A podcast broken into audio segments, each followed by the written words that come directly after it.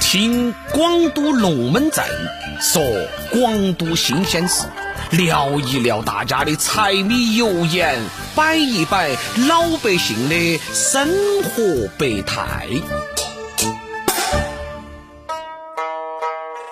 欢迎收听今天的广都龙门阵，我是喜妹儿。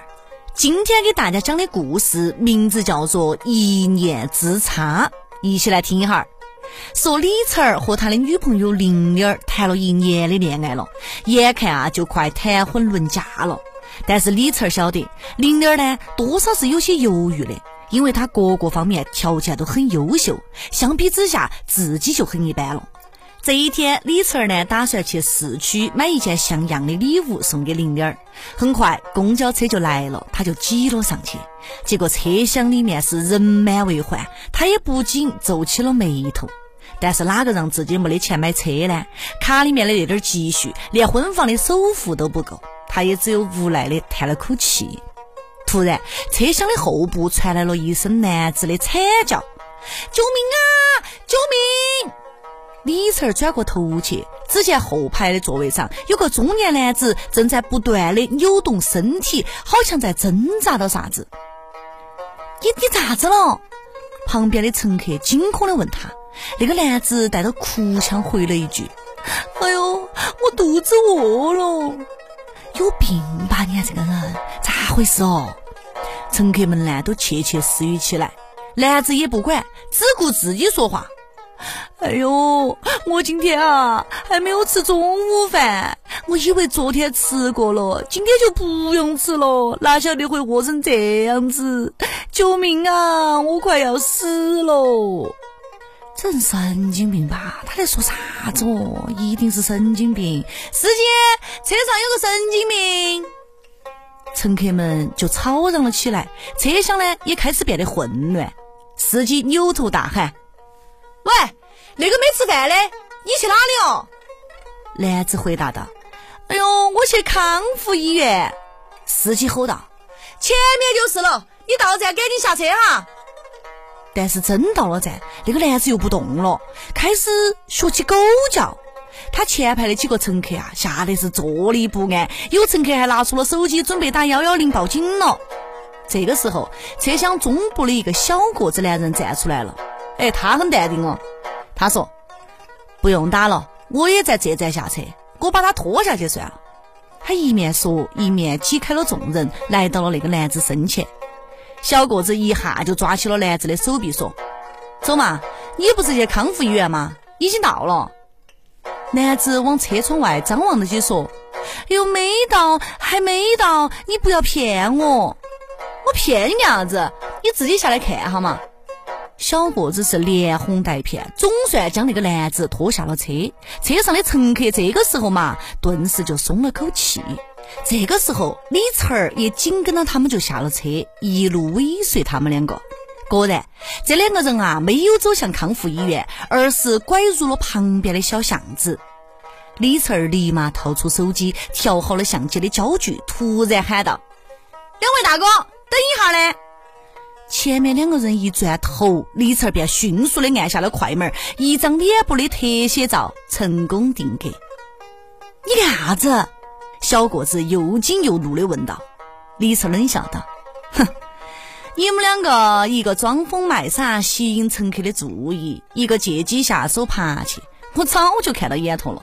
如果不想让你们的这张照片出现在公安局的电脑里面，就把刚才偷的钱包交出来噻。”小个子愣了一下，说：“就就偷了一个。”李成厉声的说道：“一个就一个，赶快丢过来！”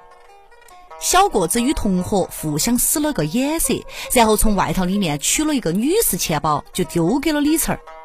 等到两个人骂骂咧咧的走远了过后，李成儿便迫不及待的就打开了钱包，结果啊，却让他大失所望。他本以为能够得到一笔横财，他就可以给玲玲买更好的礼物了。没有想到，这个钱包里面除了手机就是卡，仅有的几张零钱加起来才十多块钱，根本不值一提。正生到起闷气，钱包里面的手机响了。李成没有多想，马上接起了电话。这个电话正是钱包的主人打来的，听口音呢是个年轻女娃儿。喂，大哥，是你捡到了我的钱包吗？李晨回答说是。女娃娃一下就兴奋起来，说她愿意给李四三百块钱，希望李四啊将钱包还给她。李四想了一下，觉得这个钱包里面也就一部手机和几张卡，也实在是无利可图，那还不如做个顺水人情，又能得到三百块钱，也就爽快的答应了。于是呢，他就提出让女孩在市中心的某家商场门口等他，他这儿就打车过去。女孩啊，自然是千恩万谢。上了出租车，李成儿百无聊赖，又翻起了钱包，哪晓得这一看，竟然在一大堆的硬币里面翻出了一枚戒指。李成儿将戒指拿到手上，琢磨了半天，也分不出来真假，更估算不出来这个戒指的价钱。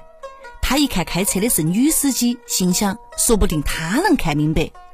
等车停下了过后，李成儿就将戒指递给了女司机，让她帮忙看一下。女司机打量了一下，十分肯定的说：“这个是真货噻，价格嘛，可能嗯几千块钱。”李晨儿心中窃喜，当他看到那个女孩的时候，便向女孩提出了要一千块钱作为赎金。他觉得区区三百块钱实在太便宜他了。女孩面对李成突然提出的要求，有些不知所措。大哥，我口袋里面就三百多块钱，我全都给你还不可以吗？李成说啥子都不同意，拿到戒指转身就要走人。女孩连忙把他喊到起，生气的说：“哎，我马上就去取一千块钱给你嘛。”就这个样子，女孩找到了一个自助取款机，走了进去。李成儿呢，就在外面等到起。女孩一面装作取钱，一面偷偷拨打了幺幺零。李成儿见女娃娃紧到不出来，就走过去敲了下门：“你咋还没好哦？”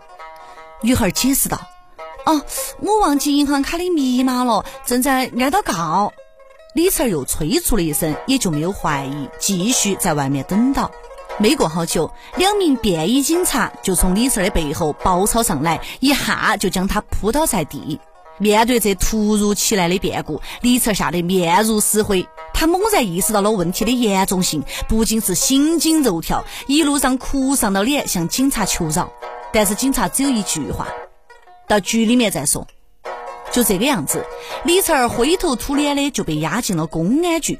刚进门就迎头碰上了一个姑娘，仔细一看，这个不正是自己的女朋友玲玲吗？你咋个会在这儿呢？李晨儿眼睛都直了。玲玲说：“啊，我的电动车掉了，所以来报案。嘿，对了，你咋个会在这儿呢？”李晨儿支支吾吾的答不上来。一旁的警察开枪了，他他敲诈噻，只有到这儿来了噻。李成儿来不及做任何的解释，就被警察带进了审讯室。当审讯室的大门重重的关上的时候，他突然感觉到一阵心痛，因为他晓得这扇门永远将他跟玲玲儿隔成了两个世界。